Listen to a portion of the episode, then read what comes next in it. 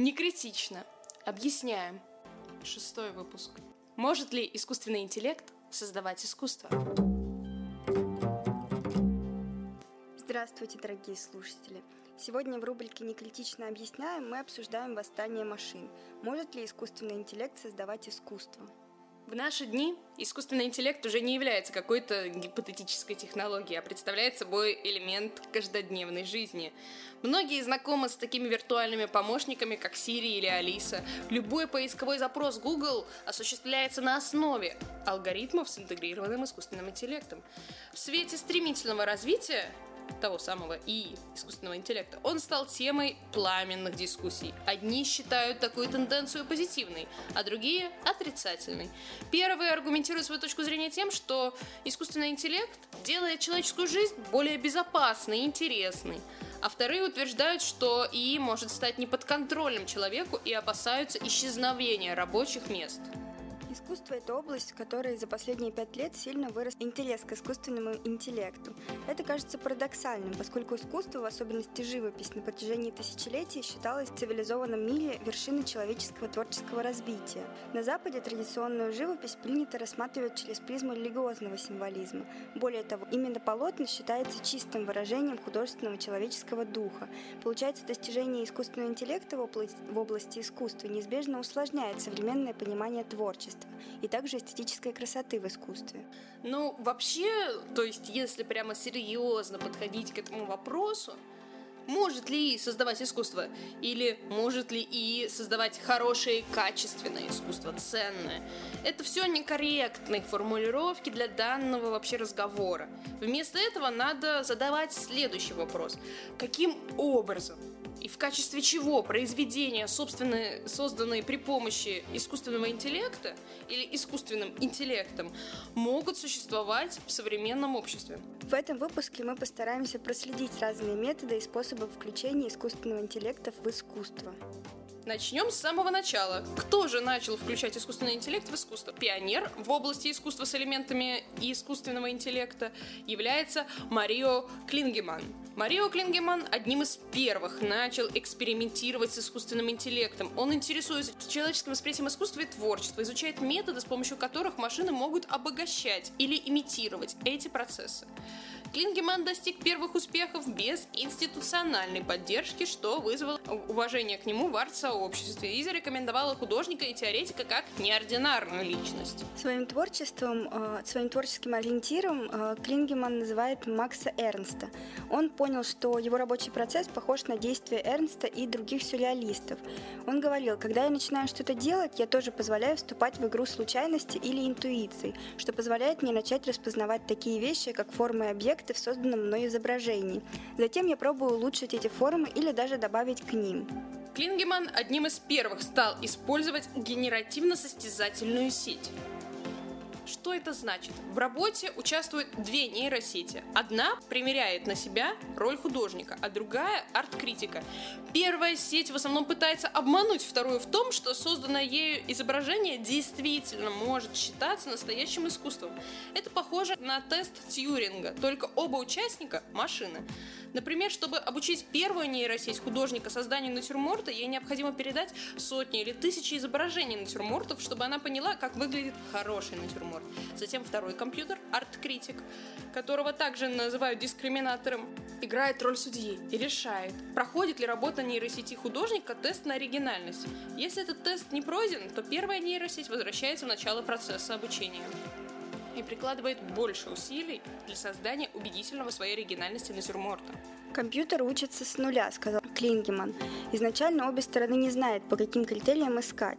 Только со временем в рамках обратной связи они улучшают свои способности подмечать различия. В конце концов, результат становится настолько хорош, что даже человек больше не может отличить его от подделки или настоящего. Если вам нравится то, что мы делаем, поддержите нас на Патреоне или Бусти. Ссылка Taplink а в описании к этому подкасту. Ну теперь давай поговорим о том времени, когда об искусственном интеллекте в искусстве не говорил только ленивый. О портрете Эдмона Белами, гру- группы Obvious и Робби Барретт. Были времена, Работа под названием «Портрета Эдмона Белами» в октябре 2018 года привлекла к себе внимание на аукционе Кристис из-за своей нетрадиционности. Аукционный дом разместил ее в одной комнате с работой Уорхола и Лихтенштейна и объявил новинкой сезона. Портрет излучает чувство, известное в эстетике как эффект зловещей долины. Это жуткое ощущение, которое возникает, когда вы смотрите на что-то, похожее на человека, но не совсем такого. У изображенного на портрете, как бы человека, нет носа, капля вместо рта, а глаза напоминают угольки, которыми дети делают глаза снеговикам. Как показывает подпись в правом нижнем углу, работу сделал алгоритм. Несмотря на все очевидные особенности портрета Эдмона Белами, некоторые представители арт-сообщества охарактеризовали произведение как совершенно обычное и даже отстающее от достижений других художников в области искусства и искусственного интеллекта. А Клингеман, которого Obvious назвали своим вдохновителем, сказал журналу The Post, что он был шокирован тем, что портрет продали за сотни тысяч долларов.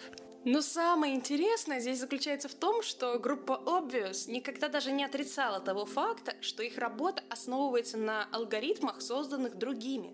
Само название картины является отсылкой к изобретателю алгоритма, который сделал возможной всю область искусства и искусственного интеллекта. То есть ученому исследователю Google Brain Artificial Intelligence по имени Ян Гудфеллоу Белами имя вымышленного человека на портрете представляет собой слияние слов «bel ami», что в переводе с французского означает «хороший друг», а «Goodfellow» фамилия с английского языка переводится ровно так – в 2017 году Робби Барретт, юный программист и молодой художник, выложил в открытый доступ код для генерации картин, и он был очень удивлен, увидев в 2018 году новости об аукционе. По сути, группа Obvious просто воспользовалась общедоступным кодом Барретта, коммерциализировала ее, его. Соучредитель Obvious Хьюго Казелис Дюпре не отрицает факт заимствования кода у Барретта. Если вы говорите только о коде, то не так много изменений было внесено, сказал э, Дюпре. Правда, впоследствии группа все-таки признала заслуги Баррета в заявлении, сделанном после продажи Эдмоном Белами. Но у истории вокруг э, портрета Эдмона Белами остается много вопросов. Сам портрет имеет ряд технических недостатков. Например, у него очень низкое разрешение и смазанные текстуры, которые показывают, что его создатели совсем не профессионалы по работе с генеративно-состязательными сетями. Для меня это работа дилетанта. Эквивалент каракули пятилетнего ребенка, который могут оценить только родители, говорит наш пионер в области искусства и искусственного интеллекта Марио Клингеман. Но я думаю, что для людей, которые никогда раньше не видели ничего такого, это может показаться новым и уникальным. Тот факт, что не Робби Барат, создатель кода, а группа Obvious, э, Obvious получили сопутствующий престиж и внимание на известном аукционе Кристис, еще больше подливает масло в огонь. Но самым интересным в этом истории видится следующее. Трое студентов с минимальными представлениями в области машинного обучения заняли свое место в истории искусства, располагая на момент аукциона лишь заимствованным кодом, струйным принтером и несколькими восторженными пресс-релизами. Здесь, я думаю, можно перейти к следующему произведению искусственного интеллекта. А, Ахмед Эль-Гамаль, директор лаборатории искусства и искусственного интеллекта в университете Рутгерса в Нью-Джерси, пошел другим путем и работал с системой, которая называет КАН, творческой, а не генеративной сетью. Если вам нравится этот выпуск, не забудьте его оценить на платформе, на которой вы слушаете. Таким образом, еще больше людей узнают о нем. Базовая бинарная позиция одна и та же. Создатель и судья, художник и арт-критик. Но Кант специально запрограммирован на создание новизны, отличной от того, что он видит в предоставленном наборе данных. Эльгамаль известен также благодаря своей системе ArtPI, которая обеспечивает понимание коллекции изобразительного искусства и предоставляет профессионалам ценную информацию об индустрии арт-рынка. Программу, программу можно использовать, чтобы обнаруживать визуальные сходства в коллекции и привлекать посетителей к просмотру и обнаружению связанного контента. Айкан – творческая состязательная сеть, разработка Эльгамали напрямую связанная с созданием произведений. Название расшифровывается как «художник, искусственный интеллект и творческий партнер», что подчеркивает две вещи. Во-первых, что машина может создавать сама. И во-вторых, что в будущем машина может стать творческим партнером художника. Подробнее про то, как это работает на практике и какие результаты мы получаем, читайте в нашем телеграм-канале. А пока идем дальше. Романтизация тревожного образа искусственного интеллекта связана с именем Тревора Паглина и выставкой Bloom, которая состоялась в Лондоне в 2020 году. Он известен своими алгоритмами, которые управляют ракетой с лазерным наведением или беспилотным автомобилем и воссоздают то, как эти объекты видят мир. Другой проект работает по принципам алгоритмов э, Facebook, которые анализируют загружаемые в сети фотографии и определяют, что носят и покупают пользователи. Эту информацию Facebook потом продает рекламодателям. А, художник переделал эту систему так, чтобы она исследовала фотографии на предмет объектов, важных для фрейдистского психоанализа и позднего капитализма. Среди его последних работ выделяется выставка «Блум» в Лондоне. Это новый вид романтизма, переосмысление алгоритмов как нового возвышенного. Примечательны огромные работы, на которых изображены цветы. Эти работы, пронизанные каким-то странным ощущением болезненности, являются наиболее ярким элементом этой выставки, которая состоялась в 2020 году в галерее Пейс. Они выглядят как реакция на опыт, который многие пережили в 2020 году. Пристальное наблюдение за собой и природными явлениями. Созна... Осознание болезненной атмосферы вокруг нас. Цвета в фотографиях яркие и странные. Выглядит так, как будто бы на фотографии наложен какой-то фильтр. На самом деле это черно-белые фотографии, которые были проанализированы компьютером на предмет глубокой значимости изображений. Это то, что видит система искусственного интеллекта, пытаясь понять, что представляет собой различные части изображения и как она их кодирует. В результате получается завораживающий человеческий глаз изображения, хотя машина не стремится создать красоту. Мне запомнились всего слова из интервью. «А, Делая выставку цветов, я думал, что сошел с ума, но значение вещей вокруг нас постоянно меняется.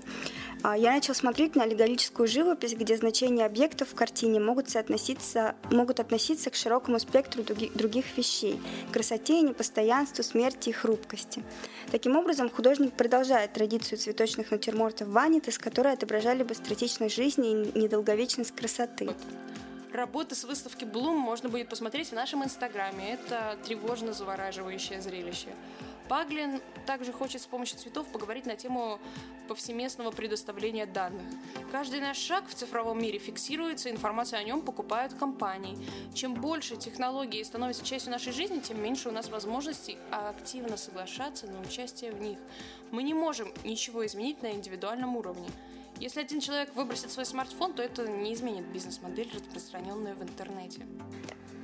Работы Паглина убеждают нас в том, что мы должны изучить компьютерный способ видения мира и извлечь это видение из поля невидимого. Учитывая, насколько мы зависим от взглядов наших машин, решения произведения Паглина а, могут помочь нам попытаться увидеть невидимое сегодня, и это кажется довольно правильным. Так, ладно, а что у нас в России-то происходит в связи с искусственным интеллектом и искусством? А у нас в России есть э, Егор Крафт, который в проекте Content Aware Research объединяет классическую древность и искусственный интеллект. Он создал серию мраморных копий древнегреческих и римских шедевров. Алгоритм реконструирует утраченные фрагменты фризов и статуй поздней античности и эллинистического периода. Трехмерные модели недостающих фрагментов затем печатаются на 3D-принтере из прозрачного пластика и используются для заполнения пустот. Прозрачный материал, будто вестник из будущего, восстанавливает изначальные формы или создает ошибки интерпретации искусственного интеллекта анатомии человеческого тела. Такой подход находится на стыке современного искусства и проблем реставрации и предметоведения. Сразу вспомнила наш первый выпуск про цветную античность, про полихромию в скульптурах. Кстати, послушайте его, если вы не слушаете, но неважно. А, смысл в том, что пора уже делать выводы. Мы заговорились, мне кажется, опять. Если определять искусство как попытку что-то сказать об окружающем нас мире, выраз, выразить свои собственные чувства или беспокойства, тогда искусственного, искусство искусственного интеллекта должно потерпеть неудачу, потому что ни один машинный разум не может иметь подобных стремлений, и, возможно, он никогда не будет их иметь. Вскоре после продажи портрета Эдмона Белами статьи, освещающие новости, окрасились заголовками, что гравюра создана искусственным интеллектом. Это хороший и продающий слоган, который далек от правды. Он создает у читателей ложное впечатление, что система машинного обучения более сложные и автономные, чем они есть на самом деле. В средствах массовой информации рассказывается о неконтролируемом искусственном интеллекте и роботах, которые заменяют человеческие произведения. Однако важные нюансы часто игнорируются. Без человека-художника у руля машина искусственного интеллекта может только играть с визуальной формой. Эти действия могут быть увлекательными, интригующими с точки зрения восприятия, но они не имеют смысла без взаимодействия между художником и аудиторией. А искусство и есть по своей сути форма общения между людьми. Аукционный дом Кристис, безусловно, понимал все эти нюансы. Компания представила аукцион с продажей портрета Эдмона Белами как провокационный жест, который освещает, освежает бренд компании и делает ставку на любой прибыльный новый рынок искусства. Шум вокруг внедрения искусственного интеллекта в искусство невольно вызывает аналогию с изобретением фотоаппарата. В XIX веке с появлением фотографии фотоаппараты принесли как проблемы, так и преимущества – кстати, про фотографии у нас тоже есть выпуск, и вы тоже его можете послушать. В то время как одни художники восприняли эту технологию, другие считали камеры инопланетными устройствами, для работы которых требовался опыт. Некоторые считали, что это даже представляет угрозу для их будущей работы. Но для художников, желающих использовать камеру как инструмент в своей работе, эстетические возможности фотографии оказались вдохновляющими. Действительно, камеры, которые стали более доступными для среднего пользователя с развитием технологий, предложили другую технику и форму для художественных усилий, таких как создание портретов. Сегодня мы знаем, что фотоаппараты не грозили уничтожению искусства. Они просто предоставили людям другой способ визуального самовыражения. Эта аналогия очень хорошо для понимания возможностей искусственного интеллекта влиять на искусство в этом столетии события. Думаю, это хорошая нота, на которой следует завершать выпуск. Смотрите в инстаграме портрет Эдмона Белами и читайте в телеграме интервью Ахмеда Эльгамаля про Айкан. Оставайтесь с нами. Пока.